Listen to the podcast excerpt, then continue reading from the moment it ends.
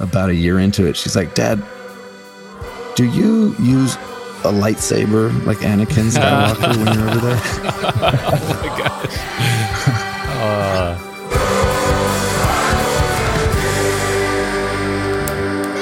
David Zach, uh, thanks for coming on the show. Uh, thanks for. Are you talking already? Sorry, record. did you start Zoom record? I did. Thank you. Okay. Sorry. In Scott's defense, Andy asked us to remind him to hit that button. So. And I, I, I, for some reason, I have to interrupt Zach, no matter what he's saying. So it's true. All right. Sorry, Zach. David Zach, thanks for coming on the show, man. Appreciate it. Yeah, I'm, I'm glad to be on. This is my first time on a show with um, Bibles and beer in the title before oh. and bros, to be honest. And probably with so much intense technology too. You're just swimming in technology as you join the Zoom podcast with our multi-camera setup. To, yeah, to the listener, it, we just went through many technological hoops. But now I will say we are the probably the most progressive podcast with bros in the title. Not many people know that. and uh, the Bibles and beer, that's an intentional marriage to get people to be like, what? So I guess my first question is Are you, I think you mentioned you like whiskey. Are you sipping on anything right now or is it too late for you over there? Well, I'm, I'm almost embarrassed to say it. We had uh, some friends over last night, so I'm, i have a Corona. We, oh. we had we, we, we made a, um, um, Latin American themed meal. So Coronas we should say he's drinking a Corona but, beer. Probably clarify that. Oh, I, yeah, you're right. I didn't even think of that actually. That's yeah, Corona beer. David, how insensitive of you! How could you in 2020? well, uh, the, my point I was making is I was thinking I should have a craft beer to to right to, for sure be legitimate for the show, but it's just a Corona. I I, for, I actually forgot about Corona. No, we don't judge. Scott over here is coming multiple times with like Miller Lite. Yeah, is Miller it? Coors. Okay. Miller Coors. Yeah. You know, um, it's it's one of those time and place things. Whatever you're feeling. Yeah. So an import that's that's higher class than uh, regular old Bud Light. Yeah. But uh, I appreciate you coming on, and I just want to let's get just a little background on you. Um, one of the questions I like to ask involves how, what, in what uh, way were people born into the world? Like, what was the framework? What God were they given? I don't know a lot about you. Uh, I know you mm. have the band Remedy Drive and you're working with the Exodus Road, which we'll yeah. get to all that and what you're doing with that. But what got you here and what was kind of the template that you see life through that that started that journey, I guess. Hmm. Uh, you said, in what way were you born into the world? And immediately I was thinking, am I, am I well, not cesarean, but what's the, the right way to say that? Vaginally? uh, like an American. um, I was, I grew up with uh, some amazing parents, uh, five siblings. Um, in a Christian home. My dad was a preacher, and he uh, was. We were part of a really um, conservative uh, home church network. We couldn't take a name. Um, really good at Bible trivia still to this day. Um, the leader of this group that we were part of uh, would hold his Bible up and say that we don't need a doctrinal statement of faith because it was this book. And so that I'm still triggered to some degree be, because of we all looked at everything that we read in scripture through the lens of this one guy, and he was kind of an arrogant, egotistical type guy. Sounds um, a little culty. Yeah, I, you know, my mom listens to some of these, but at, at, at soft cult is might be a. it wasn't full blown. It wasn't. Uh, That's not your words. You can put that on me. What's that? You can put that on me. It's not your words. Okay. I said it. It just had the training wheels of a cult. Yeah. Yeah, yeah, it, it, and thankfully, when when it when it turned out this guy was, uh, you know, he, he, went down that same road they all end up going down. It kind of fell apart, and that was about twenty years ago, and that's when the band went full time. And I've been since then in probably more churches than most people and have got to see the real beauty of the diversity of different ways of doing things where I grew up really believing that everything was supposed to be done the way we did it because we were doing it the way the Bible said to do it. What do you mean when you say the the band went full time? So I when I graduated college, uh, rock music was kind of frowned upon in, in this church group that I grew up in. And uh, so we went full time into making music right after that thing fell apart. And wh- what part of the country are were you in at this time? I grew up in Omaha, Nebraska. So I went to school in University of Nebraska, Lincoln. But the the group that we're part of was on the West Coast, and it was really beautiful And the way that a lot of groups like this are really beautiful. is In that we had a really close knit group, a real like real we were with one purpose, with one mind, in a lot of ways. Was this a was this a Christian band? Was it a secular band? Oh yeah, that's good. That's a good question. Um, we started out. We just wanted to play music. Like I love U2. I love the way they did it, and um, but we did start to get invited to churches early on, and we didn't want to sign a record deal. But in 07, we ended up signing with Word Records, which is under Warner Brothers. So we were released on a on the Christian arm of Warner Brothers' label. And then we left all that in 2012 because I went to my marketing director. I said, I got this idea. I want to write songs about child soldiers. I had just seen Kony 2012. And my daughter says to me, Dad, why doesn't God protect those boys? And I was just moved with this. I wanted to write and try to maybe write a whole album, a concept album on slavery and on on boy soldiers, on on sex trafficking. And uh, it was my A and R director. He's he said, "But isn't worship singing?" And all that other stuff was just you know. and my marketing director, yeah, I think he actually said it out loud, and I was so embarrassed for him, but also for that whole industry in many ways because he meant it. Yeah. And my marketing director was correct when he said to me, David, I'm a whore. I need you to give me something I can sell. Wow. And that's when I realized, man, I can't stay in this in good conscience. I gotta, I gotta, I gotta live with myself, and I gotta look at the king in the eye someday. Yeah. Well, at least he was up front and he was letting you know where the where he was coming from. Yeah, it was that was helpful, and also it was as devastating as it was. It, it was great for me. It, it, that ended up being a lot of lyric because I said immediately, "I'm not a commodity. I don't even I don't use that word, Yeah. and I would never describe myself or my art that way." Yeah, and I know that uh, I you know the entirety of our interview isn't just about your band and and what that was like, but your story reminds me a little bit. I don't know how familiar you are with the Kings of Leon, but there, there's some Yeah. similarities there in that you had some guys that were growing up in the church, and uh, I think they're you know the father was a pastor, and there there's cousins in there too, so it's like father slash uncle was the pastor, and it was like a traveling. Um, uh, traveling like Southern Baptist. I want to say I might be butchering this a little bit, but are you guys familiar with this? Yeah.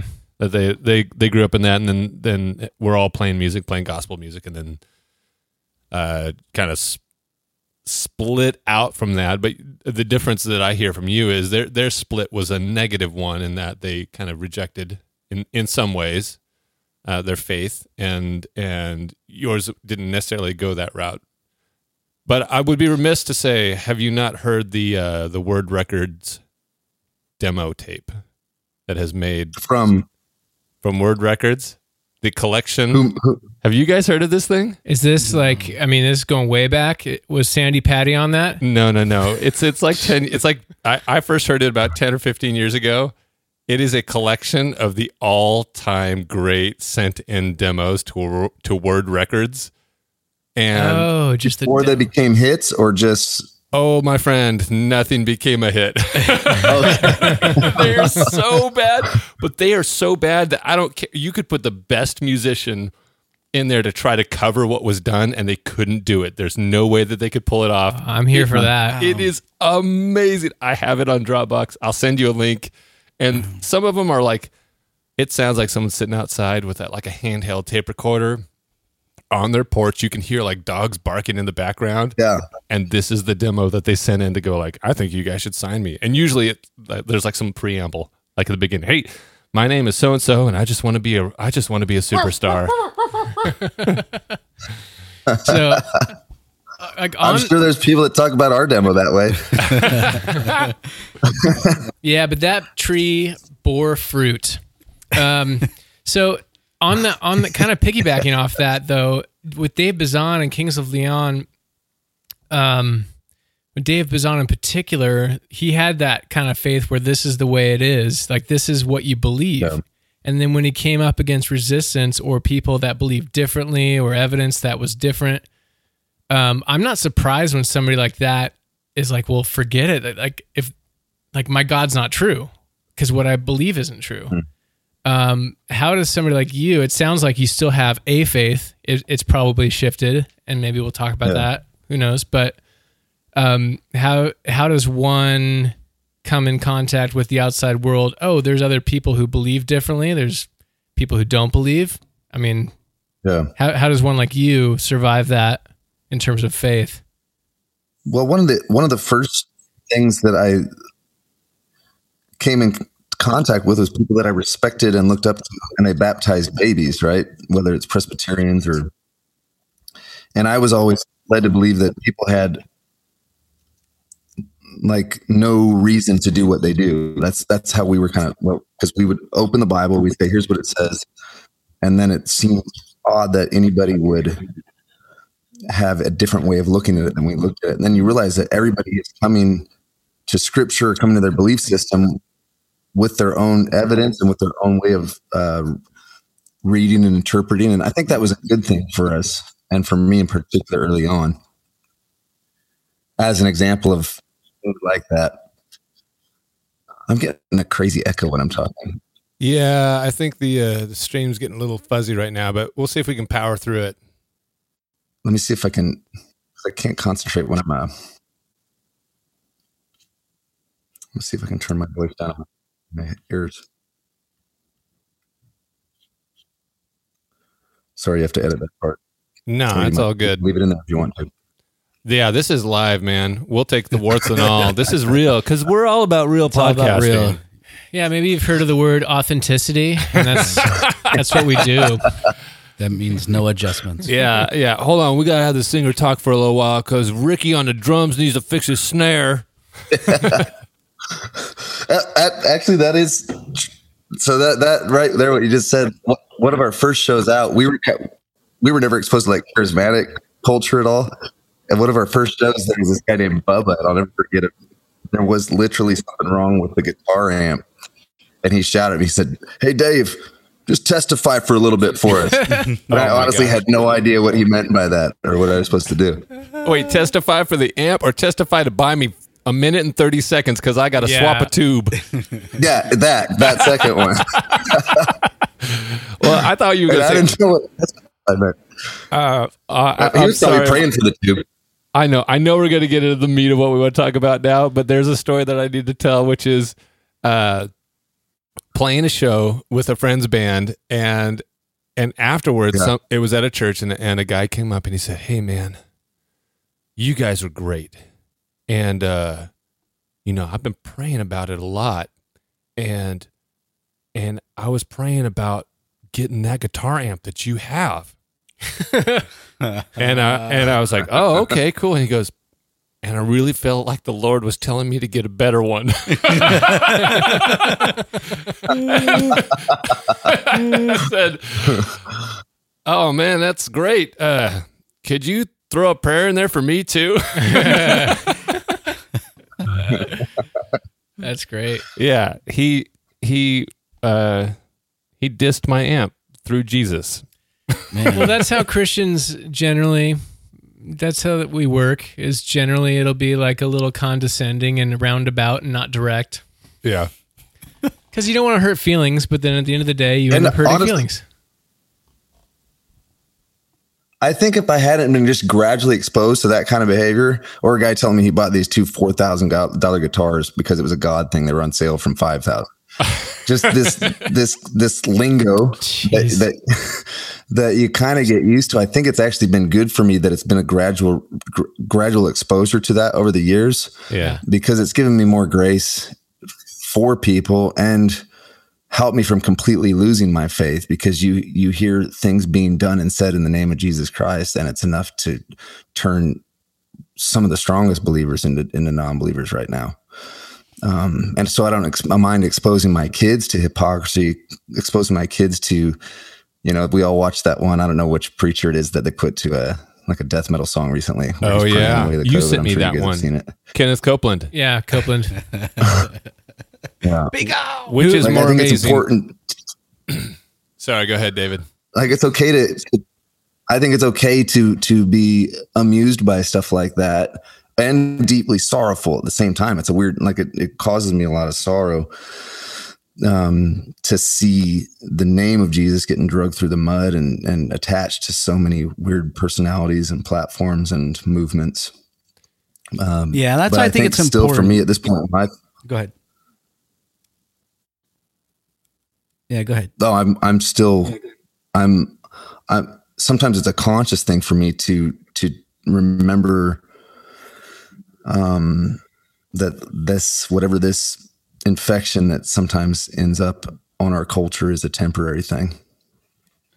Yeah, and I think it's important, or that's one of the reasons why it's important that we we separate f- f- our faith and the truth from what any one person uh, is saying, and yeah, like any anything can be taken uh, and distorted, or I guess I should say everything has been taken and has been distorted. Every faith, uh, people in in uh, businesses, slogans, uh, different technologies. They've all every everything can be used for a purpose other than what it was originally intended, and can be distorted away from the original truth that that um,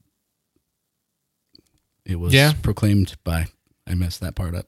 That's all right. my my my I've got this constant wrestling match of people like Kenneth Copeland or you know, even a little more mainstream uh a little bit like Franklin Graham or you know, pick pick a preacher that I disagree with, which is Almost all almost all of them. I'm kind of the heretic of the group, just so you know, David. Um, but but constantly thinking, like, if somebody asked me, "Do you believe what that guy believes?" I'm like, no, at least not in the way that they do. And like, I feel like some of them, it's we're not even talking hmm. about the same God. But then I know for myself, like, I don't have a grasp on what God is or how God exactly operates. I have certain beliefs that I'm holding, but it's like I gotta always second guess myself too. Not that not that it's like a relative thing where they're just as right as I am, or or, or the other way around. But it's it's just humbling to think about. Like I I've got no grasp on the just the vastness of whatever God actually is. Um, so I don't know. It just keeps me a little bit humble, but because there's a lot of times when I look at the way Christians act, it's like if that's what people, if that's what a Christian is, I'm not that. Well, yeah, and, and, I- and that's what I'm saying is that just we obviously we know that humans are. I mean, we're human. We sin. We're not. We're not perfect by by our nature. No. Yeah.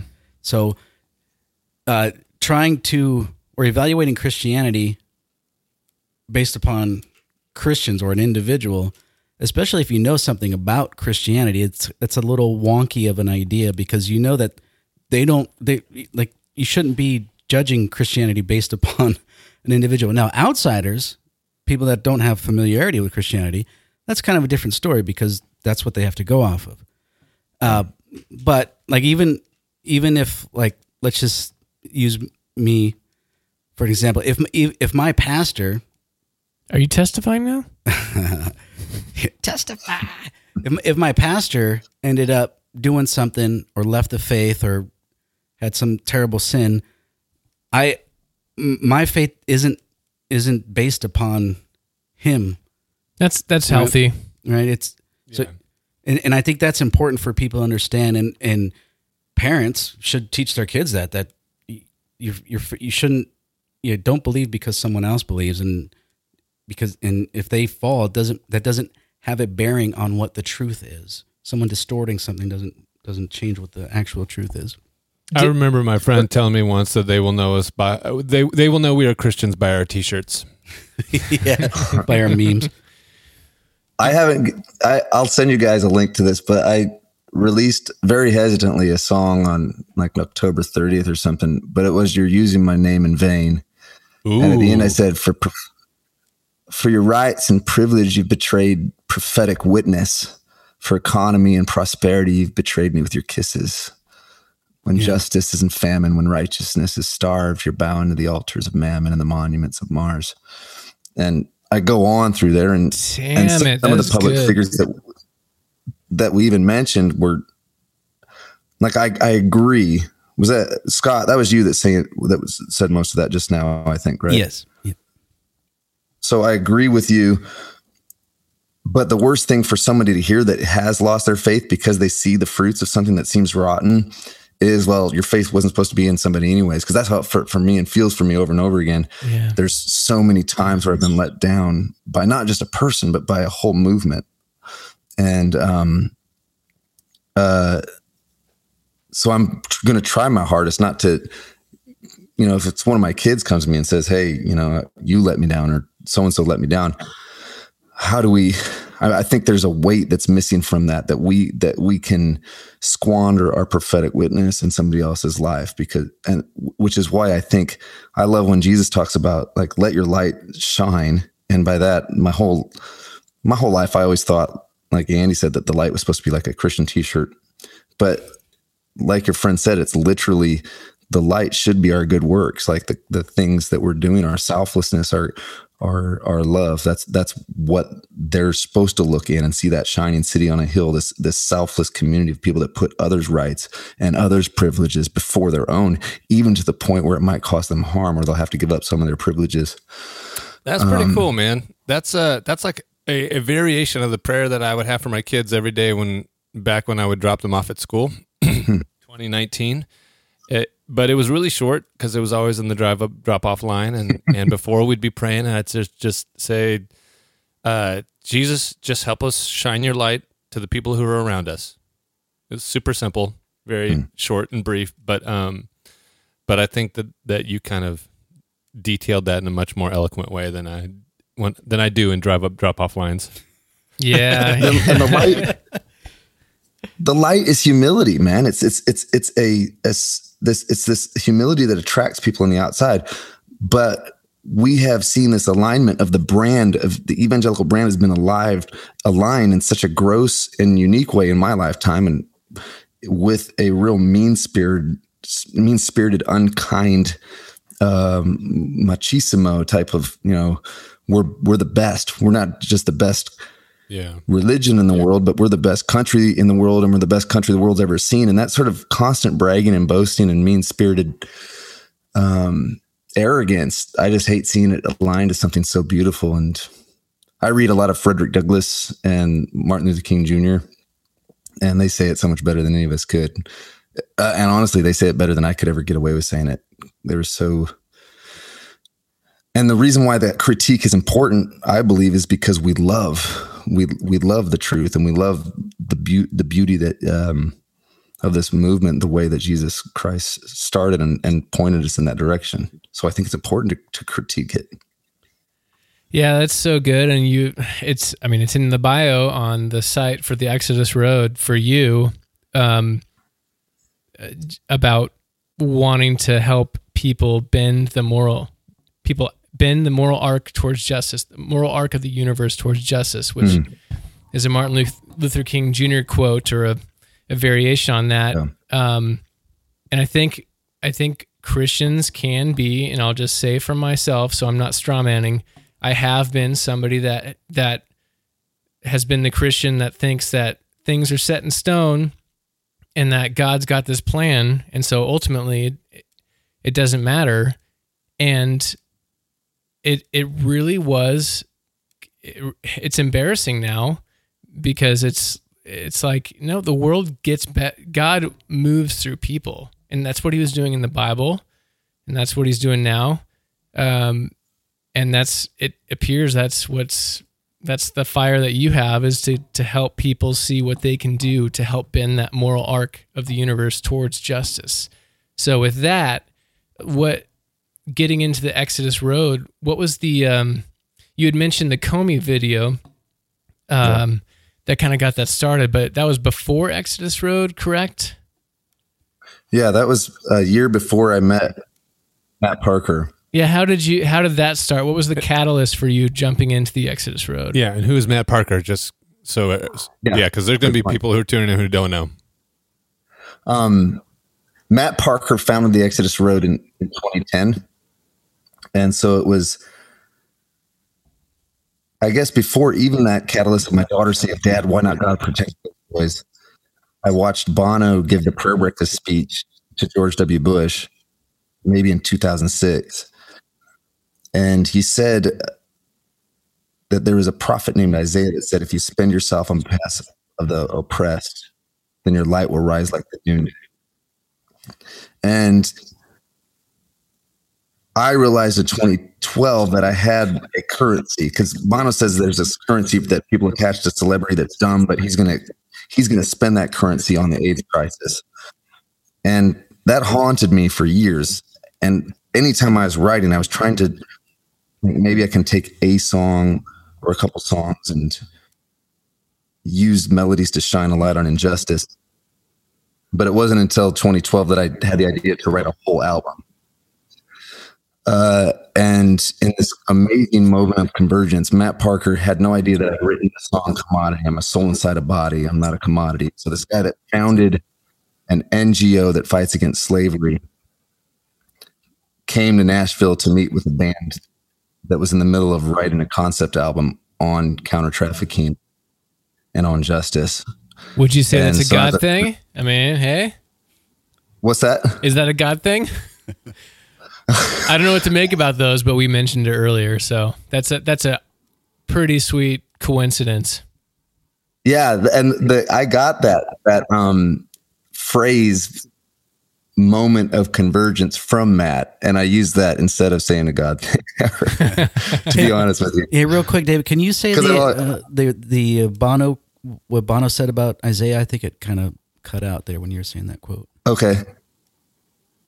So Bono's at the presidential prayer breakfast, and he's he he's there to try to get George W. Bush to, I think, forgive some third world countries of some debt and help out with with poverty. And he shares from, you know, Bono stand there. He says, "I'm, I'm going to share the words of this ancient prophet named Isaiah, who said, if you spend yourself on behalf of the oppressed, then your light will rise like the noonday." And here's a rock star, and he says, "I have this currency." Bono says, "I have the currency of my celebrity, and I'm going to spend that currency on behalf of of of oppressed people." like Isaiah, like Isaiah said. And I wanted to take the currency of that. I've worked my whole adult life trying to build this band and trying to be successful, trying to get my songs on the radio. And I had accomplished that to a degree I never dreamed possible. And so I'm thinking, how can I spend the currency of this platform, the currency of my band, the currency of my microphone on the cause of oppressed and marginalized and exiled and downtrodden people? So that was all happening. The quote from Martin Luther King Jr., his last speech before they shot him, he says, Now's the time for us to develop a kind of dangerous unselfishness. Hmm. And as I'm going into that meeting with Matt, who founded the Exodus Road, I'm halfway through writing a record that's a concept record on on counter trafficking. I had just left my record label to go independent to crowdfund this first album of ours, which turned it turned out to be the first of three counter trafficking albums. We just finished the third one. And so I'm sitting across the table from a guy my age. Matt Parker has three kids, and he's telling me about the work he does doing undercover work, spying on gangsters and criminal networks that sell girls and boys for sex against their will. And I had this feeling I'm sitting across from him. I, I am in an industry where people get paid a ton of money to to go overseas and get their picture taken with kids that are starving and then come home and and they make like $150 every time a kid gets sponsored off their table. So I I'm irritated by that business model. Matt's sitting across the table from me. This is a guy that could die doing what he's doing. And I just said, Matt, I don't want to just talk about this. We got enough preachers and politicians talking about things like this. No one's going to listen to to me if I'm not going with you. Can you at least take me with you just one time? Show me what the work is and let me participate. So that's how it all started. That was in 2013. So when you're saying take me with you to go do the work that you're doing, what how does he respond? What and what does that look like? He said, "You should really talk to your wife first. But yeah, I'll take you. He's a wise man. But why and why is he saying that? Is he saying that because what you're about to get into is uh, a little sketchy, a little questionable, uh, challenging, difficult? W- w- unpack that a little bit. Yeah. Yeah, on all all those fronts, all those words. There's an incredible liability to a marriage, to my health, to our family, to our safety. Um, we're talking about going in to the red light districts, to um, brothels, to dance clubs, to back alleys where where mafias and mobs and and cartels and sometimes just a couple individuals in a criminal network sell girls and boys for sex. So just being in that environment alone, being around that kind of person, being around that that market, it's those are dangerous streets. You know, Yeah. a lot of times they're selling cocaine as well. And so that's why Matt said this has got to be something you do with your wife.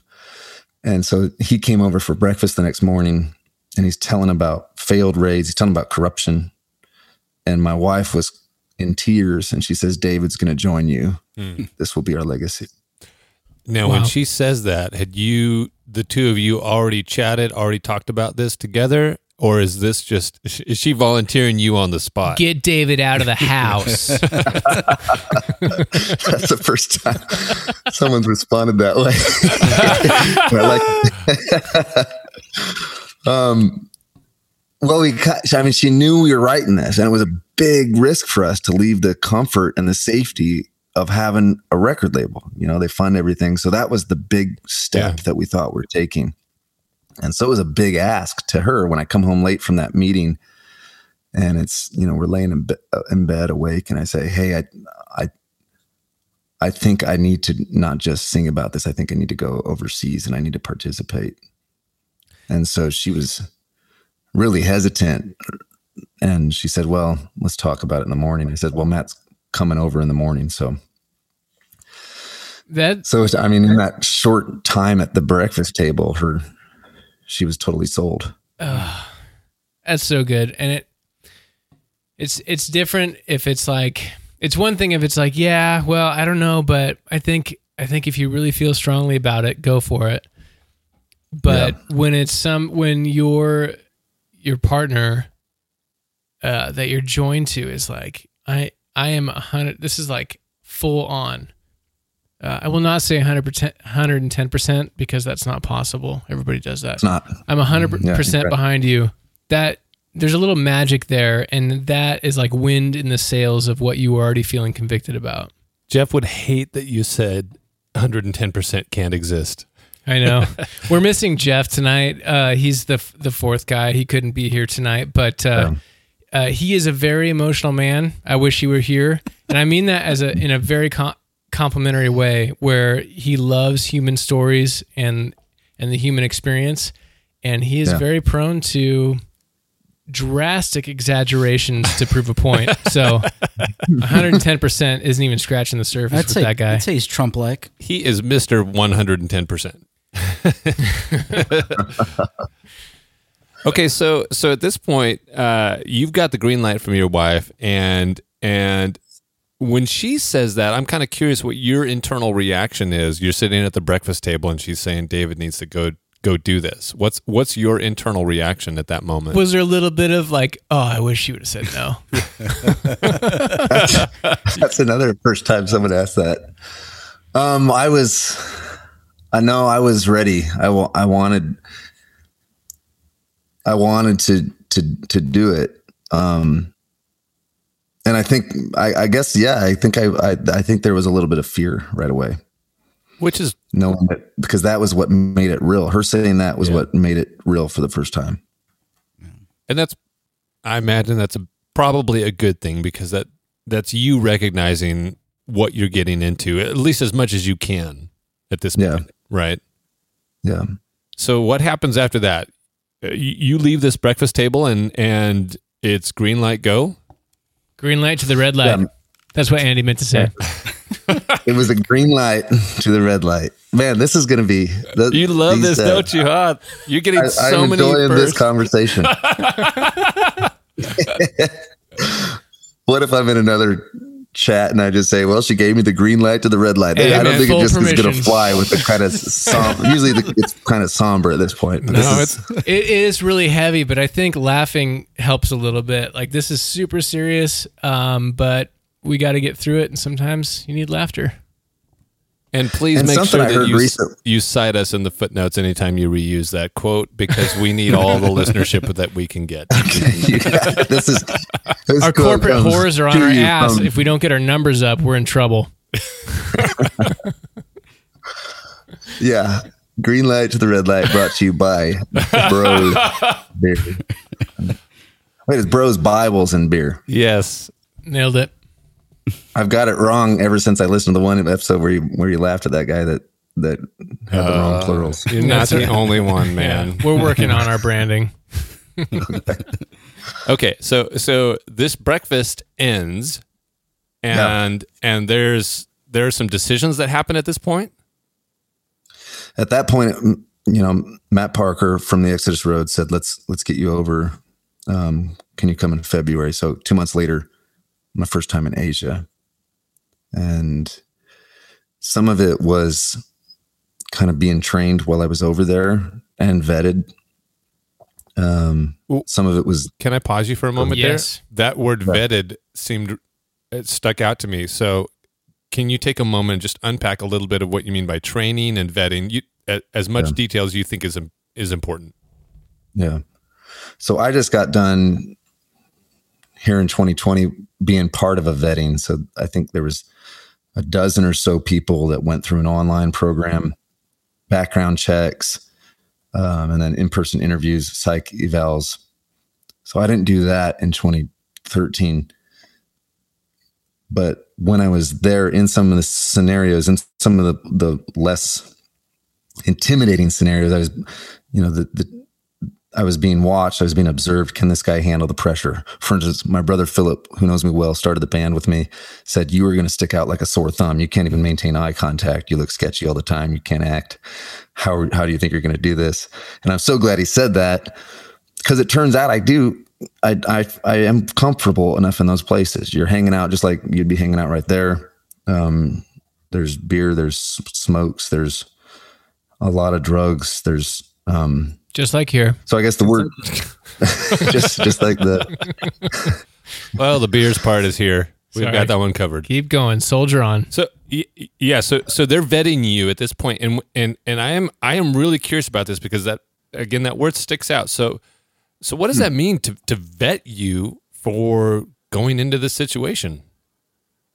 can this um am I going to bring danger to my teammates? Am I going to bring danger? Am I going to tip off? Like, you know, am I going to bring suspicion to the operation? Yeah, um, can I handle the environment? The, you know, it's there's a language difference. There's um, can I can I can I capture the kind of evidence we need to capture using technology without looking suspicious, without sticking out? Can I fit in?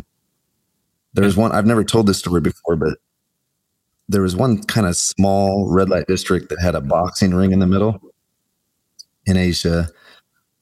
And one of the nights I was being trained, my job was to follow one on one this other guy, one of our one of the Exodus Road guys, and then we would follow ra- random people just to practice in two following one person. There's techniques that I learned, and I thought I'd had a really good night, paying attention to my surroundings, and then this another team member that we thought I thought had stayed home that night ran into her on the corner and I was like, Hey, what are you doing? I thought you were staying home. And it was at the end of the end of the exercise.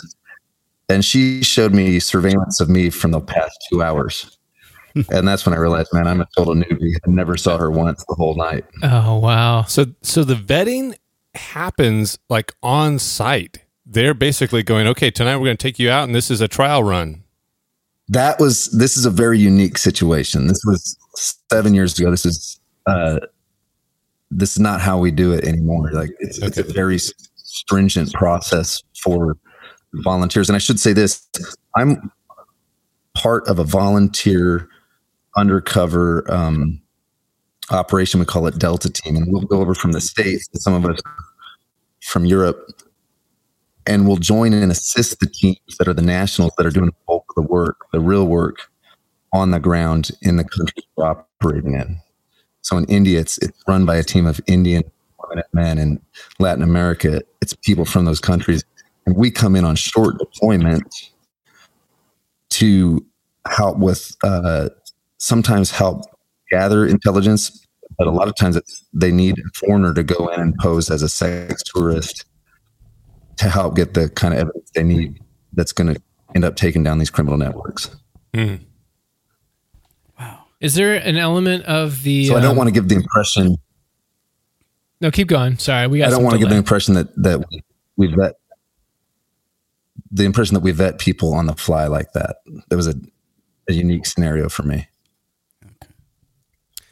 Um, it, is there an aspect of the vetting that includes, and I I don't even know how to ask this, but it, that includes weeding out whether somebody is joining uh, because they have some undiscovered desire for they they have an attraction towards those types of people, like underage kids or or um, uh, I, I don't even know. You, you get what I'm going for, but like at churches, yeah, exactly in children's ministry, you know, yeah. most people that go to children's ministry just want to teach children. But if there is going to be somebody that that is nefarious, they're drawn to that type of work. So is is that part of the vetting process for Exodus Road? Yeah, it is, and it's scary that the kind of technology exists to to identify those sort of things and I'm thankful that that technology exists. And I'd never thought of it till now, but why don't we have those sort that sort of vetting for any youth group or camp director as well? it should be because but they mean a, they mean well, David, and they're they just want to serve at church, and we need volunteers. So good enough. Any port in a storm, David. This is how volunteerism works on Sunday mornings. Well, I, I appreciate you sharing that. That's, uh, I man, I want more. I want more deets. Uh, and in terms of what is I guess for the most part, what what you're doing is, uh, especially at the beginning, you're doing a lot of observing. It's not like you're going in there and you're you're making the bust or rescuing uh, the kid. Uh, a lot of it is yeah. having to go in there, see stuff you don't want to see, and you wish you could stop right away, but you just have to go in there and walk away. And that's the hardest part our job is to go in and and f- gather evidence in such a way that it's indisputable that children are being sold for sex against their will or children being sold or to prove that there's fraud or force or coercion uh, in an environment where someone's selling someone else for sex. That's the definition of sex trafficking. And that's hard to prove. It's hard to it's hard to even prove that a girl is 14 or 15 you know especially under lights. So we have to oftentimes sit down in these environments, or um, sometimes it's like discotheques. It's like a really mm-hmm. crowded dance club where they're selling girls from all over the world. Sometimes I get escorted up a elevator by a little gangster that frisks me looking for weapons, looking for cameras, and we have really sophisticated technology that um, I've never had at Discover, but for one time in all my years of doing this. And that was partly my fault or 100% my fault. But you go in and you you find out what's going on and that's what's hard because there's no way to do this job right and then to run with these victims at that point. We want to dismantle the criminal networks responsible for this misery. And in order to do that, we have to walk away and continue to come back until we get a successful raid and we have a lot of raids that are tipped off too. I've been on a raid that was tipped off because uh, somebody probably took a bribe for like two, two or three hundred bucks. Oh, somebody a, a part of the Exodus Road, a part of uh, the network or whatever. We work closely okay. with gotcha. law enforcement, whether it's local law enforcement or anti-human trafficking police or um, we have a relationship with Interpol as well. What was it like? You, you mentioned that one time somebody found your technology. What was that story as juicy as it feels like it will be, or or was it not? It. I mean, I think any of the stories that would be really juicy would be untellable because I wouldn't be here anymore. But that Right. one, um, we uh, it was actually it was around the time there was a terrorist bombing that I I hadn't really paid attention to in in the actual city we were in. It happened a few months before that, so there was on the the there was a lot of attention being paid to Westerners, and I I thought that our taxi driver who we were trying to become friends with, so we'd bring him into clubs and and he'd he'd drink with us, and I was felt bad for him when we got pulled over at a roadblock because I thought he was going to get a ticket for drinking and driving, which he definitely was.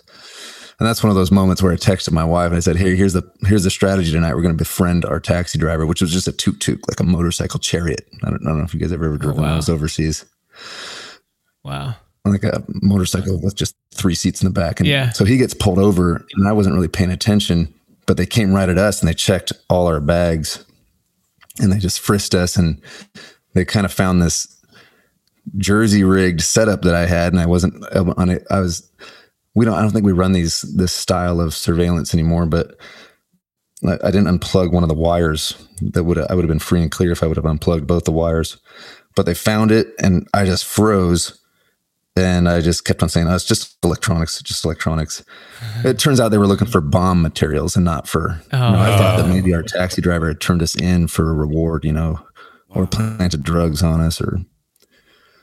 But thankfully, it was just was just a about thirty seconds of terror. I don't want to get hung up on a detail here, but you did say turn you in for a reward. Why would you be turned in for a reward for exposing illegal activity? Well, if if he, you know, I don't know who who's who. I know that a lot of a lot of places that we're working, that you know, there's watchers on the street that are that are helping to protect this industry, this industry that feeds tourism. In a lot of places where we travel, uh, tourism depends on sex tourism. So, in regions where where where a pedophilia gang has been taken out, you'll see a, a, a massive unintended consequence for that that that village or that place is that they they're not selling anything anymore because there's no more tourists coming in for sex tourism. And so I'm wondering, is this guy onto us? Were we too careless? Did, did he notice that we're not who we're pretending to be? And did he call a, co- a corrupt cop to to then you know take out the threat in some way maybe plant drugs on us or whatever that's my that's what's Yeah. going through my mind at that point whether it's whether that's a legitimate concern or not that's where i'm that's i go to worst case scenario. Well, yeah, I mean, corruption in police is not uh, uncommon in lots of countries, and so I, I can imagine that you that that's a thought going through your mind as he's digging through your stuff and saying, "What are these wires?" yeah and we deal with corruption in police forces on a regular basis. So it's something i'm concerned about. Um it's part, the main reason why we're not more successful in certain cities is because of corruption You know, that's that's interesting. The uh, the unintended consequences of, of tourism going down, and then other businesses suffering. And I think one of the, the lines um, in one of the, the one of the lyrics that you read from your songs uh, that you're you're selling these like you, you're you're going along with this this sex trade for economic benefit, even though you're not directly involved, but there, it's possible there those businesses around there they don't they don't want the sex ring to be taken down either because they'll lose money from the the slowdown in in uh, sex tourism. It's a Yeah. it's kind of a dilemma. and you see a whole community um, taking part of it and protecting it. And there's a tendency to to judge this culture, right, or to hate, or to um, to say, "Oh, I'd never be that way." But nobody is doing it in 2020 with this sort of uh, complete buy-in and uh, cultural buy-in than we than what happened here in the United States during the transatlantic slave trade You know what I mean? It's the same kind of thing. Like without the without the cotton, would we have ever been a country? You know what I mean? And without the slaves, there would have been no cotton. So the, ends are always justifying the means. And so I, that's been something that I didn't think that I would see in myself is I have a lot of empathy for the communities, for for the traffickers that I'm face to face with so often. This guy is selling somebody else's daughter so he can feed his own daughter. And that's just you know, you can't I, I won't let myself hate him.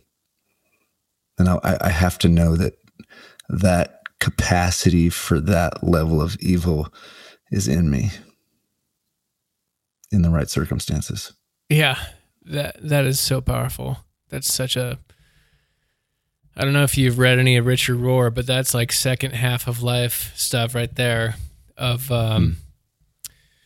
just like just recognizing the bigness and the con- just the connectedness of everything and how just human nature, understanding human nature, and that uh, if you were in somebody else's shoes, you would behave a lot like they do.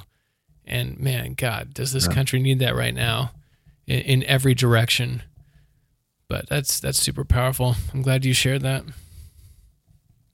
When that when that um when that uh dad and his son or daughter showed up on the banks of the Rio Grande, uh, the I think the it was a daughter. He put her inside the back of his shirt so that his shirt would hold her on his back when he tried to swim over the Rio Grande.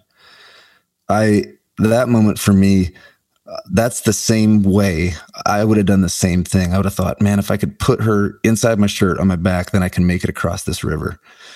And as much sorrow that fighting against trafficking has brought me and being up close to this level of misery, it's given me an empathy for anybody in any sort of desperate situation that I'm thankful for. I'm thankful for the joy and the perspective that being in close proximity to sorrow brings me. It, it hopefully gives gives me more grace for people.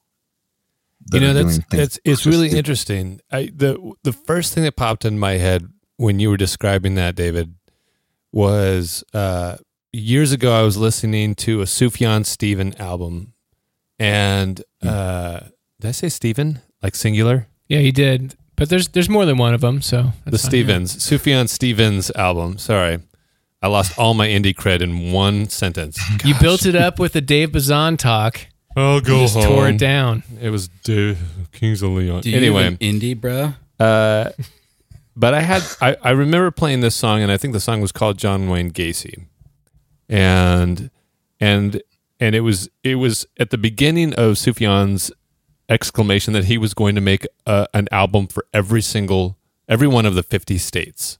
And so this was hmm. Michigan. This was state number 2. He did Illinois and then he did Michigan and then he quit. Come on, feel the Illinois.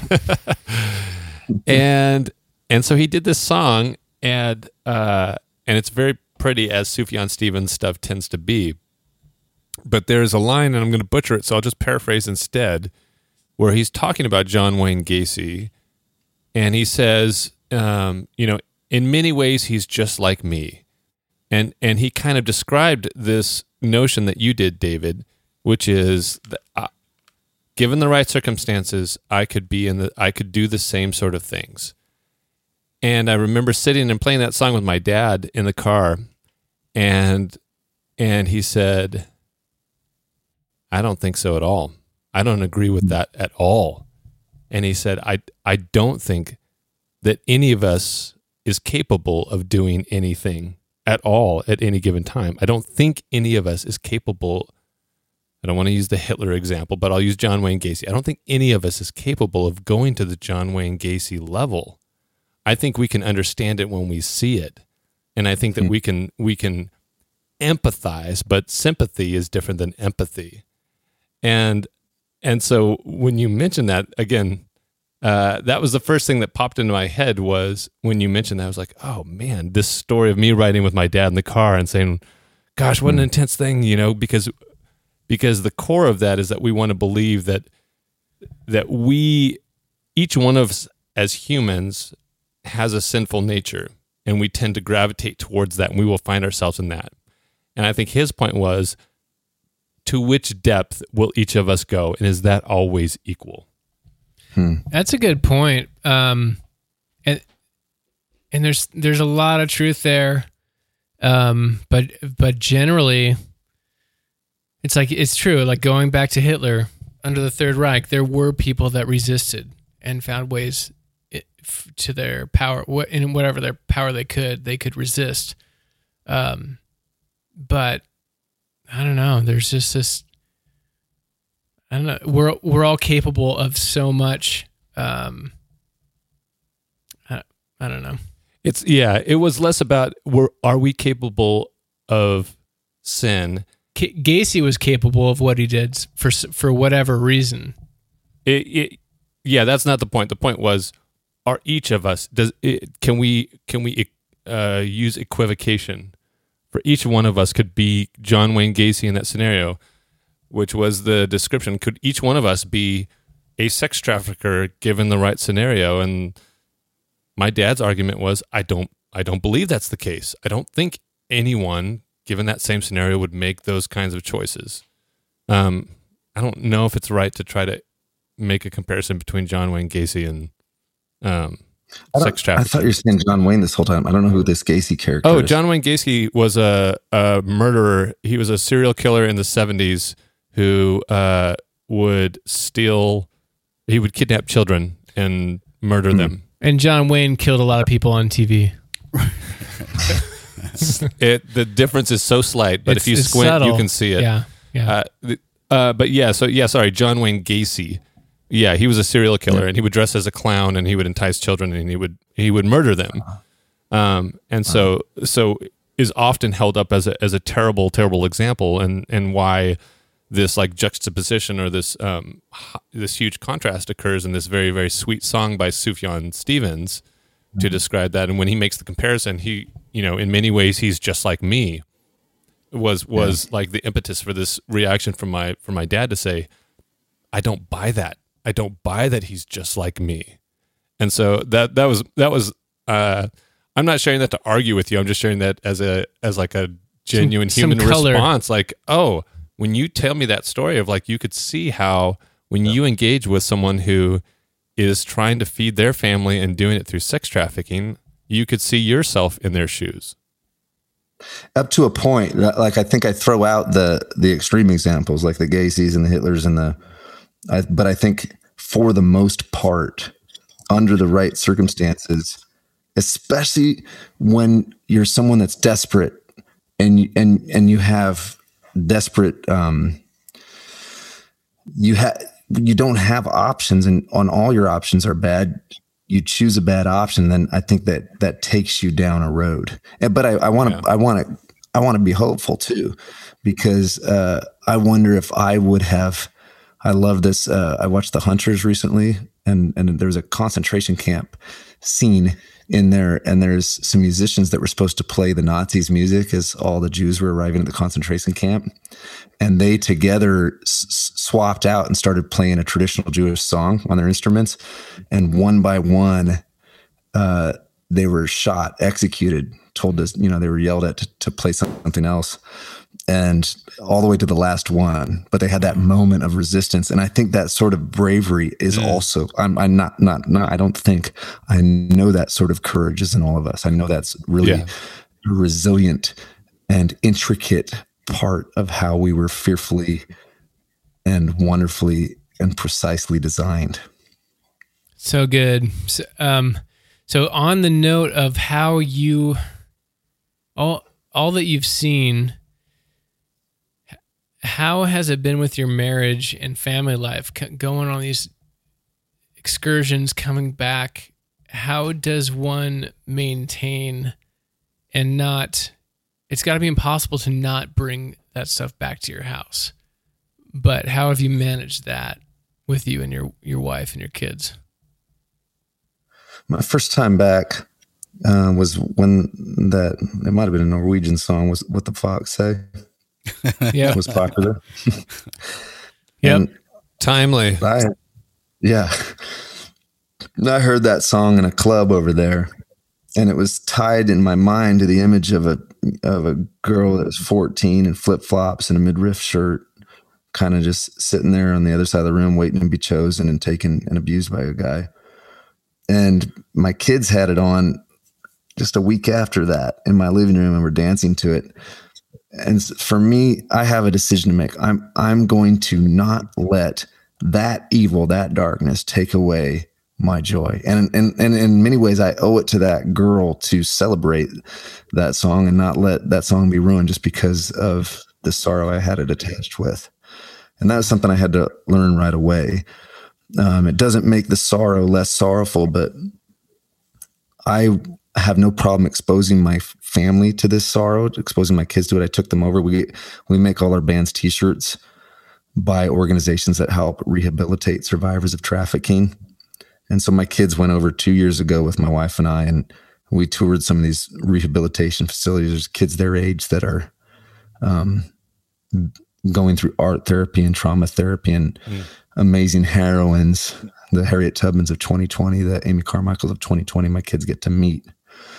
And so it's just been part of our life. It's kind of my my daughter that's 10 now, she doesn't know any different. The biggest disappointment for me was when she asked me about a year into it, she's like, "Dad, do you use a lightsaber like Anakin Skywalker when you're over there?" oh my gosh. Uh, and so I had to say no. So that image had to be taken. You know that that idea that my daughter thought I used a lightsaber at one point is that's a big deal for me. I like it that she. I hated having to break it to her that I don't. That is a big deal because she's seen you. She sees you as a hero. She does. Like you are. You are yeah. playing the real life role of a hero, and so like that's a Sorry, I'm getting emotionally interrupted with your lightsaber comment, uh, David. But that's uh, two out of three of us have girls. Yeah, and so we really identify with that.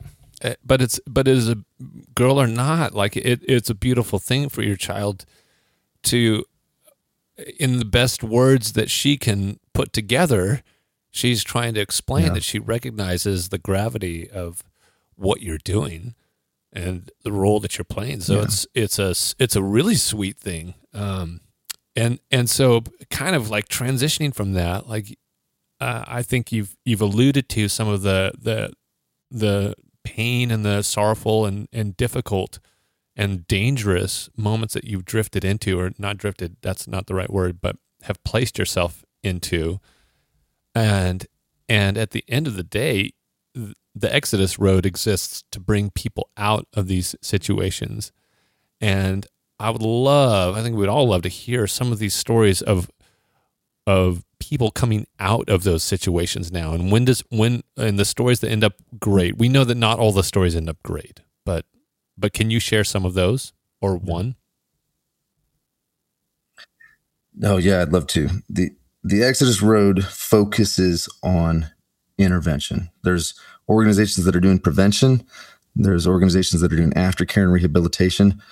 Intervention is what we do. We we go in for the purpose of getting girls and women and boys out of these situations that they're stuck in. Um, some of my favorites this year have been coming from my friend Sudhir from India, and he's such a humble man. He's such a uh, a brave man. He rescued his sister uh, that's how he got into Whoa. this. His sister was taken, and he oh found out where she was, and he saved up enough money to be able to get in to the club she was at to get her out of there.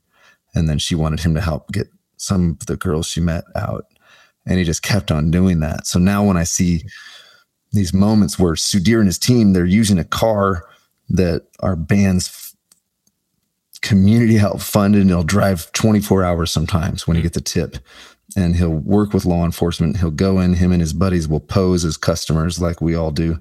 Sometimes they're locking us in. And Sudhir tells me how uncomfortable that feels. What do you mean they're locking uh, I mean, it's you really in? uncomfortable.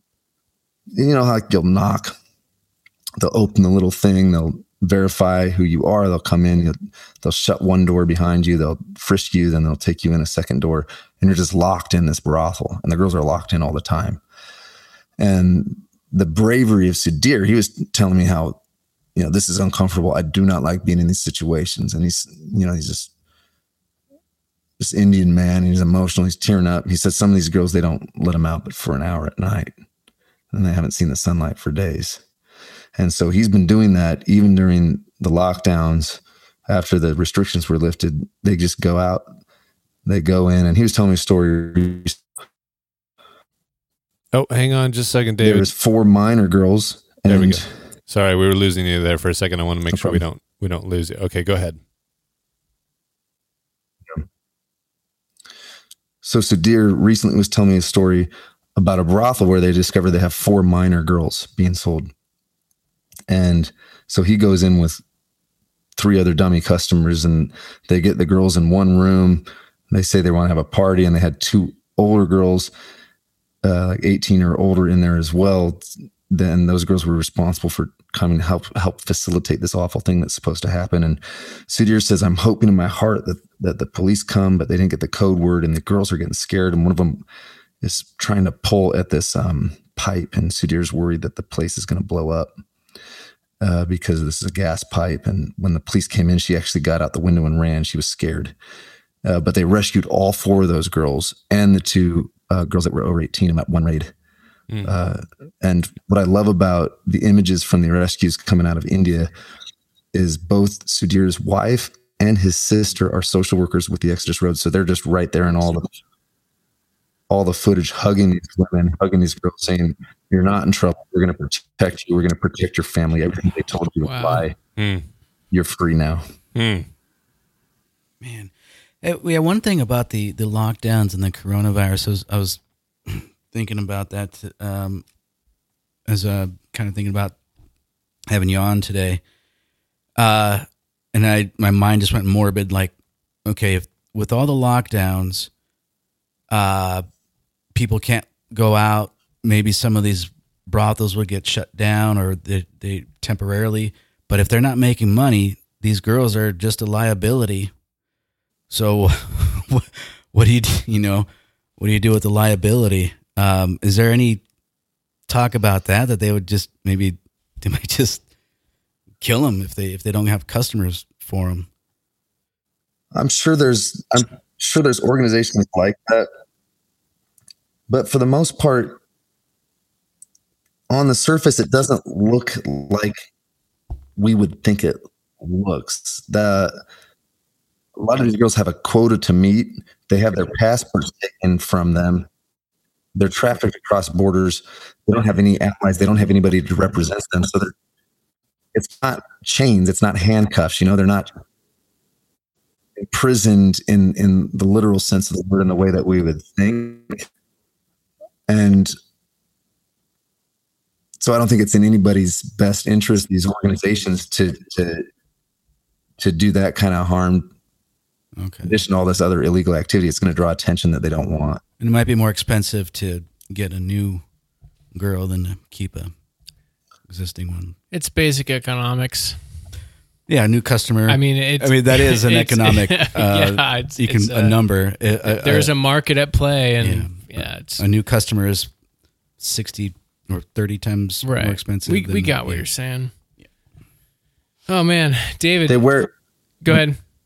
a lot of these girls actually wear numbers on their bikini top and some of the some of the traffickers and some of the brokers that are selling these girls they don't even know the girl's name and the girl oftentimes only goes by a nickname if she's from a country in southeast asia that i'm in she might have been trafficked down from the hill country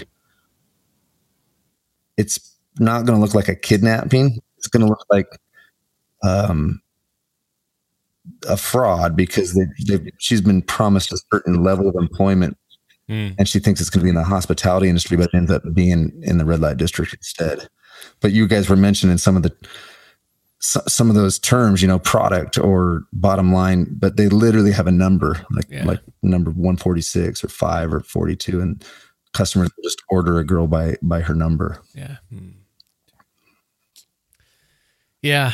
Um so man, David, do you is somebody listening to this that it's new it's new to them or maybe for most people it's like I kind of thought this was a thing but it's it's always so distant. It's not like it's not tangible to real life and it just became tangible to them. Um what it- what's an entry level of getting involved? What it, I'm, I'm assuming there's a way to get it if you really want to go gung ho and get involved and go to a different country. That's an option, but kind of give us the deal. How does how does one get in on the ground floor? Like basic. I just want to help. I can't leave my family, and then go from there. Is there other options after that? Like how how does one get involved with this? So I've seen every level of involvement, and it's honestly been one of the most thrilling things for me. And it answers one of your earlier questions. It's one of the things that helps my faith. I know, I know that Scott said my faith isn't in people, shouldn't be in people, but I have seen generous and brave and courageous response from so many people over these last seven years. And it's something as small as texting remedy to 51555 and if you do that, you'll get texts when we make these raids, and you'll be just part of that community. There's thousands of us in there that get these texts whenever a successful rescue happens, and you'll get a chance to, to you know, do a monthly a monthly donation if you wanted to. You know, thirty bucks a month. We'll put one operative in the field for one night, so you could kind of you could you could sponsor my drinks for one night if you wanted to, to say that, but I didn't I didn't want to be a jerk. oh man. you hear that listeners? If you're tuned in, we're hoping that you've got a cold one in your hands and you could put a cold one in David's hand too. I wish that could be my normal my normal like uh like call to action, but it, alas, I play a lot of cons- churches. But yeah. well, you're safe here. Uh, Thai, Tiger beer is pretty good. It's a Thailand beer. I, I, I, like it. A lot of the guys don't like it, but I like Tiger. Nice. Uh, but that's a lot of our costs is going in these places. You have to you have to pay to to be in there to, to you know, and that's one of the ways we get in is by ordering a drink. You can sit down and slowly drink that drink and buy, yeah. If you go in there and you're not doing anything, like, well, I can't drink because yeah. my faith is so strong. yeah. And police a lot of times will, you know, can't drink on the job. So you stick out if you're not. But what I was saying is texting remedy to 51555 or going to remedydrive.com slash action. And what I love about that page is you'll see I've tried to I've tried to catalog ideas that people have had to respond. And one of them was this lady from Iowa that ran up 5K in stiletto high heels to raise awareness and to raise funds, Damn. which is one of the most beautiful things ever. Yeah. Oh uh, man, I feel extra worse because I don't know if I could run. My calves hurt just hearing that. Shut up! You're not even. no, Zach runs. I don't run though, and so 5K in anything, let alone stilettos. I don't run in. She's stilettos. a better Christian than me. Okay, I get it. Uh, okay, so girls from. So you've got there's the they can text uh, remedy to five five one five five. Yeah, uh, five one five five five five one five five five. And then and then the website is. How do you do? Remedydrive.com slash action. Okay, and that and and the the former gives you will will will loop you into updates anytime there's a rescue and the latter the website will give yeah. you some options for how you can get involved yeah and by options i mean i just don't have a great answer because of how creative i've seen people get. Yeah. And i never dreamed that my response to the fact there's more people enslaved in my lifetime than any other time in human history i never you know i never thought i would write songs and recruit people to the front lines. But that because that's what I already did. So that's what I'm doing. And here we are together using our four collective microphones to shine a light on injustice together for a little bit tonight. And so wh- whoever hears this, they have something, they have something unique. They have a unique sphere of influence that I don't have, that you don't have. Uh, their creativity, their, their the currency of their life is different than the currency of our lives. And so my challenge to anybody that wants to get involved is just figure out what you already love doing, figure out how to attach that to this amazing movement of justice and freedom. Sounds like you're describing the body of Christ. It is, and that's what I've realized in such an amazing way. I am a heretic, like Zach, because yeah. uh, I don't think that the the God of the universe that created human beings in this beautiful image of love ever was okay with the idea of people being enslaved. Um, and that makes me a heretic to say that because there's several evidence. how's that a heretic? I don't Oh, think anyone in this but- room thinks that makes you a Uh, heretic. no, but there's a lot of Christians that that think God or God has this plan, and it's all part of get it, God Oh. getting the glory. They're I out see. there. I see. I, I- I got what you Okay. Okay. Yeah, and, and watching You interrupted him complimenting me as well as talking about himself. Know. Dude, which is why we interrupted him because he was complimenting you loosely. Uh, David, I am kind of curious. So, where can we listen to the music? I, I, I'd love to pull that pull that up. Where where can us and the listeners you- listen to the music? you guys are welcome to use any ever if you want to, but it's a you know Remedy Drive on Spotify or or All the Apple, streaming wherever you listen to services. It's, it's there, yeah. Yeah, But let make sure to listen to the recent stuff. You're going to get the songs from when we were on the record label that have Oh, I heard some. uh, the, the the million views, and I'm I'm proud of that stuff. But this this newer stuff um, is I'm so proud of it. Listen to a song called Warlike. This, this song that I referenced called "Using My Name in Vain" is going to be out soon. Was Warlike from two? Was that two albums ago? I feel like I I was listening today. I was d- jumping around the catalog, and the production value was great. the The drums, whatever. The War is Warlike the second song on that album. Yeah, Okay, so the first Much song when the one on drums album. come in, it's like, oh my god, it's like they brought John Bonham back from the dead. They're just the drums are huge, which was great. But then Timmy the, Jones is Timmy Jones, the drummer. He would love it that you said that. He and, and he had uh, like just stacks of cymbals together on more Warlike. So there's like on one Yeah. stand, three or four cymbals and and we just make him play it over and over again. He's sweating back there. And the I'm really lyrics- proud of that. the stuff. That lyrics- doesn't sound Christian. the lyrics on that song are uh, are convicting to say the least. They're they're great. I love I love them. Well, David, that's Thank cool, you. man. Hey, thanks for thanks for joining us tonight. You know, I think a few of us had a were we weren't sure what where this was discussion would go, and I I just appreciate you sharing your heart and sharing what you've been a part of, and and uh, and being real and honest with us, and and transparent in in in how this has been for you and how it's been for your family.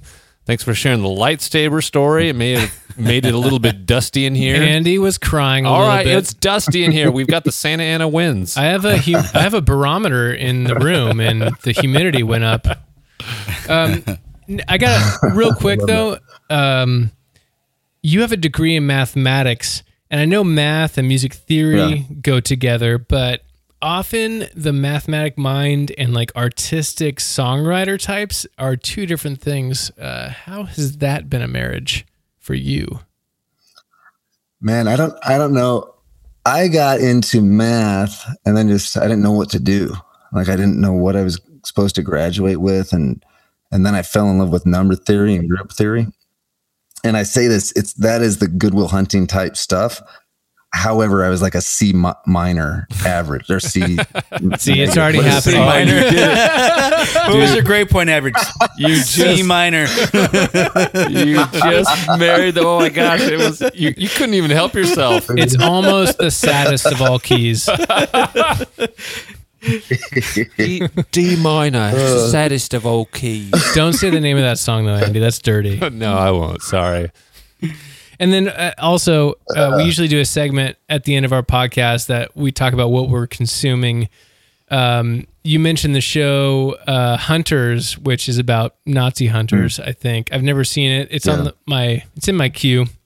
But uh, what are you consuming right now? Books, TV, music, otherwise that's uh, capturing your attention.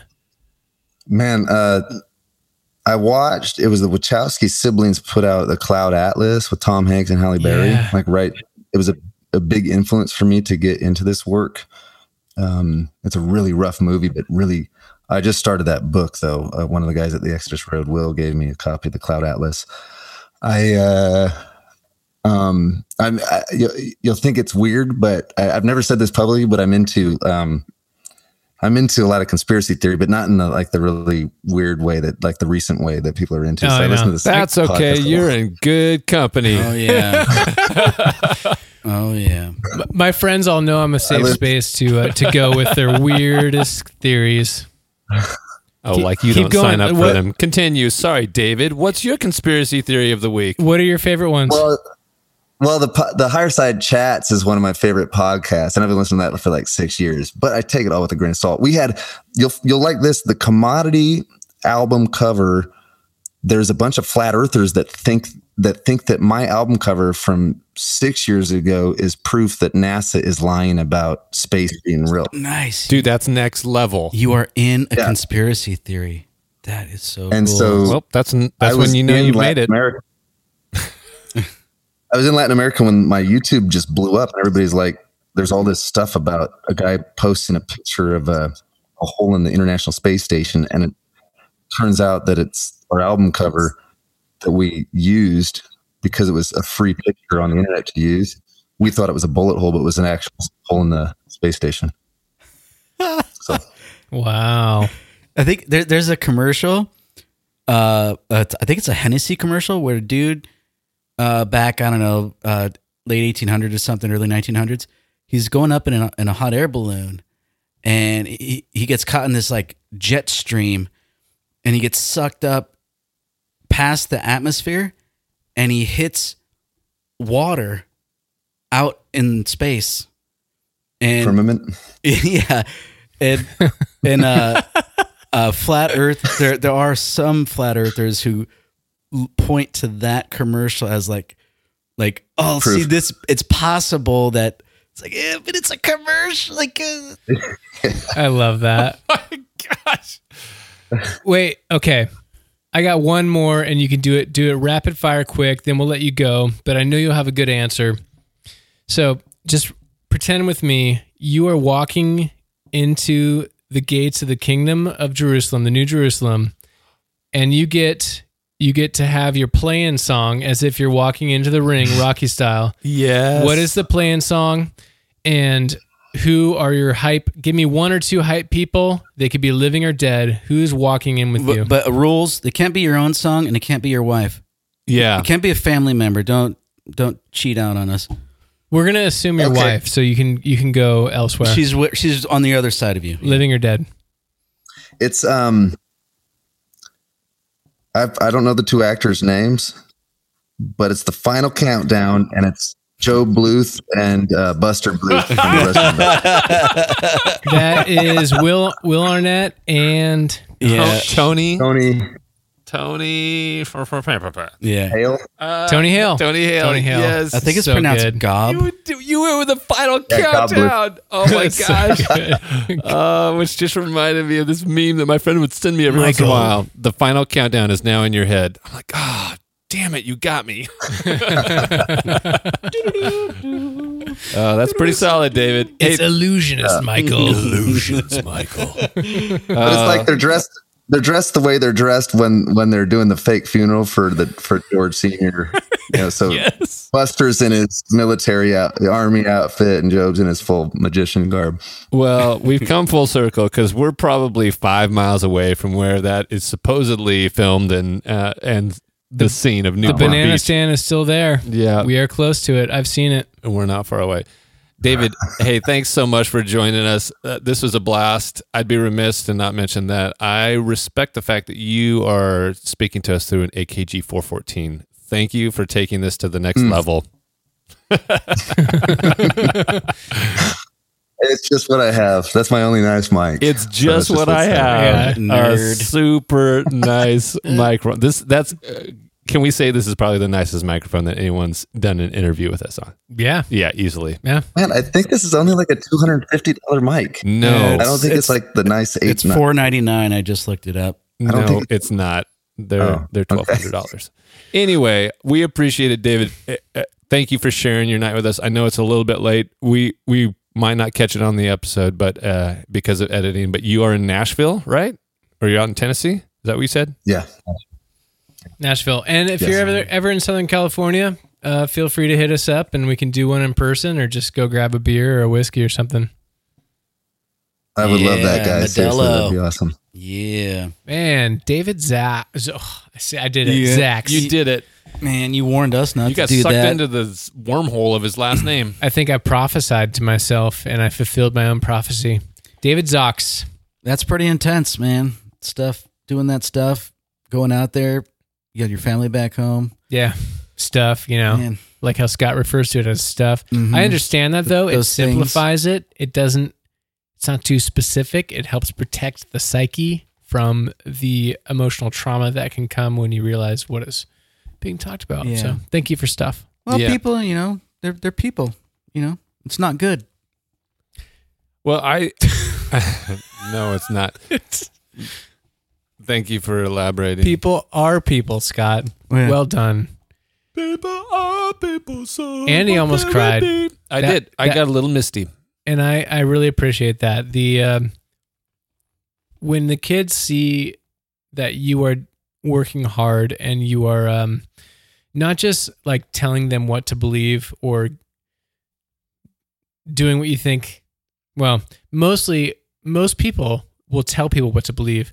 And when you're actually tangibly doing it, and like, l- listen, because we love people, because God loves people, this is the way I am walking that out. And his kids seeing that, that is priceless. The purity of that response, like that's the language that they had to be able to try to describe what they were seeing. And so for the daughter to say, "Did do you have a lightsaber?" Yeah. is the most pure possible way that she could like try to translate that in her mind. If if they were an '80s kid, they'd be like, "Do you have a minigun?"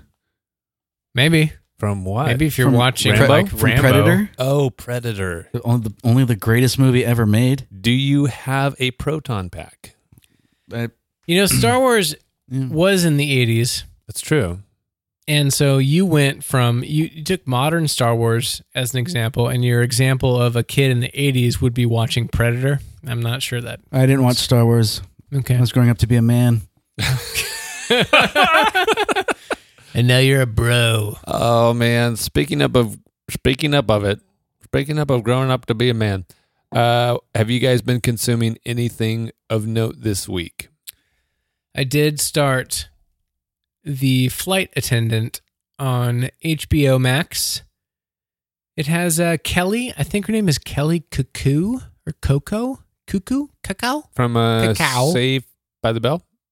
No, from. that sounds like it should be. Maybe that. Maybe that is it. That was Kelly Kapowski. There you Uh, go. that was Zach Morris' girlfriend. She has been on a huge Big crush on Bane. her. Big Bane. Big Bane Theory. That's a spinoff of the Batman series where Bane. Uh, Big Bane Theory. Uh, but she was on Big Bang Theory for 12 years, which was the biggest show in the universe for that period of time. And now she's on a series on HBO about a flight attendant. She is the flight attendant. And she wakes up next to a dead body after a night of partying. And because she's a drunk and she gets blackout drunk.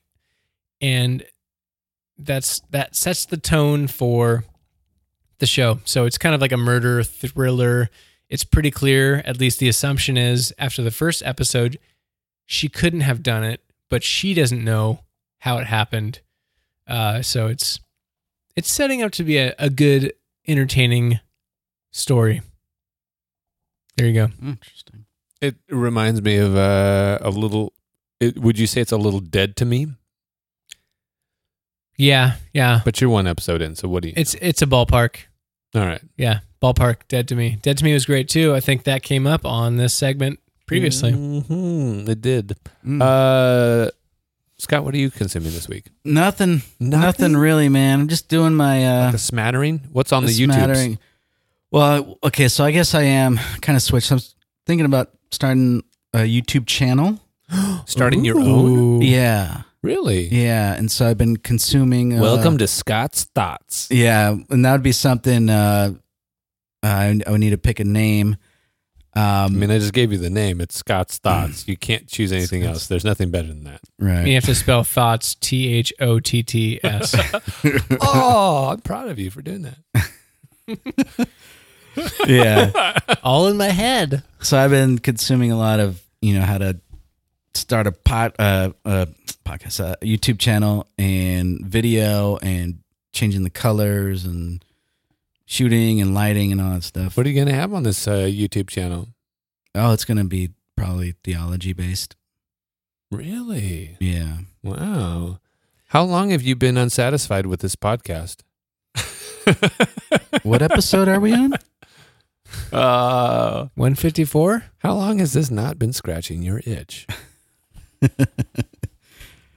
That's all right. We'll rob your your intel on how to do that, and maybe we'll be able to pull off our own YouTube channel.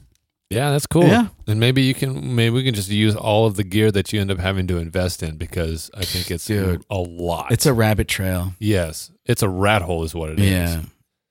Yeah. Um anything else though uh, beyond uh doing your research on on starting your Oh, YouTube so let's channel? talk about failure. Um. the band, I love them. Yeah. Phantom Planet. Fan- Yeah. They s- they were terrible. no, Fear of a Uh. So I, I didn't I didn't reach my Bible in a year reading plan.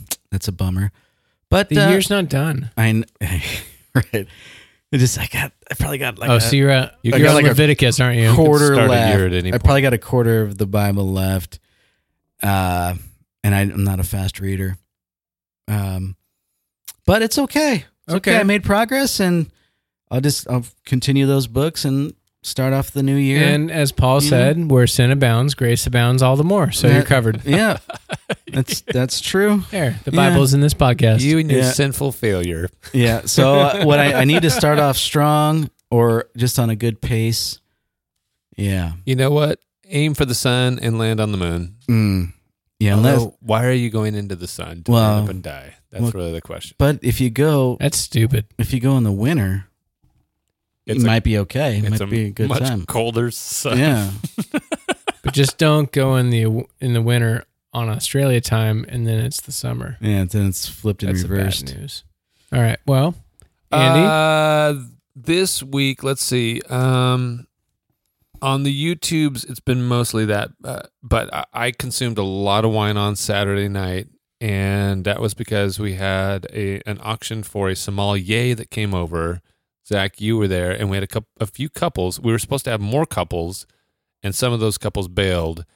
Um, but we all did our part, and we made sure that we still drank the amount of bottles of wine that would have been for all of the couples. Right. And for those Dedication. who for those who don't live in Southern Orange County, a sommelier is a wine expert. And his name was Paul. Or they're also known as a wine courier that just says a bunch of words and then you just drink. Yeah. Yeah. Either way, it was great. It was great. And I was impressed because uh, people brought some really fancy ass cheese. Oh, that Yeah, I'm not a. I'm discovering I am more of a cheese guy than I thought. yeah. Although the, I don't remember the name of it, but there was a sheep milk based cheese that. um No, thank you. I'm done with yeah, that. Yeah, I'm not the goat cheese. I'm not really a fan. No, this of- was a sheep cheese. this was sheep.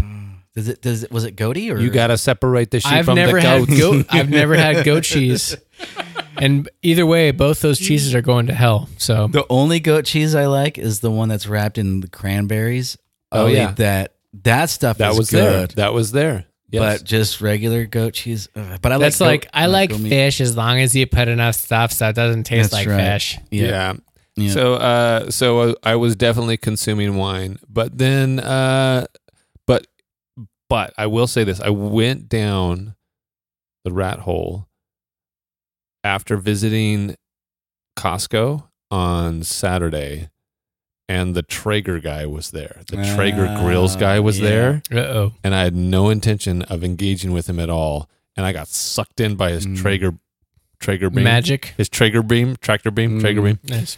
and uh, it, Lindsay had left her phone at home when we left, and so she had gone through and checked out already and was gone, and I was still there. I'm like, well, now tell me what are You the-" were in a wormhole. I was deep in it with him, and I'm like, and and how does that work now? And, and what in the price of the pellets?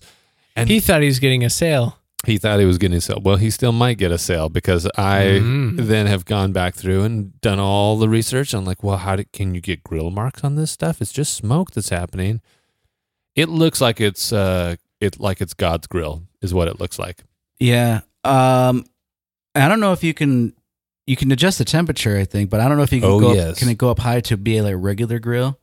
because I've had Traeger What do you mean, like regular grill? like uh like where the flames are getting closer, where it's not. Uh, no, I'm not, not sure like if an it's oven. that deal. It's more of a sl- isn't it slow cooking kind of, and then you slap it on and sear it yourself. You can crank it up to 500 degrees. There you go. Okay, so That's like a an lot. oven, but the, there's no direct flame going to. No, but all the S- the cook. smoky goodness is Yeah. going in there. But but there's I was looking at there, you're getting grill marks on stuff because you I mean you can crank It's that too hot. when you crank that up to 500. Yeah. Anyway, this is some hot grill talk, no pun intended. Hot grill Mm. talk. Uh, so that's uh, I did go down that rabbit hole, and I the only here's the only problem. I think that I have some sort of allergic reaction to smoked meats. Hmm. Oh. That'd probably be something to test uh, before you. Invest. I know because I've Mm. had I've had some and I and I've recently within the last couple of years and been like, man, I don't something doesn't feel right. I don't feel great. Hmm. And you know how your stomach kind of has a memory and it'll be like, "Oh, it was this thing." Yeah. Yeah, I felt So like that. You need something a little. I think I made a mistake. I Yeah. think uh, we've made terrible mistakes. But so Heritage Barbecue, maybe we should all go to Heritage Barbecue in San Juan, which supposedly San Juan Capistrano, California, is the best barbecue in Southern California.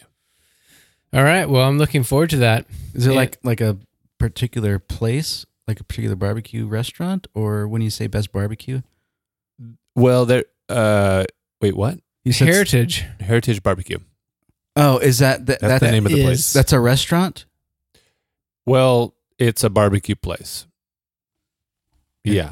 Yes, restaurant. You, you can buy food there, like already pre-made. Yeah, yeah, yeah. It's not like they're they're not selling barbecue. Okay, that's what I was- Sorry, I get where your I get where your confusion is. I understand Wow. that.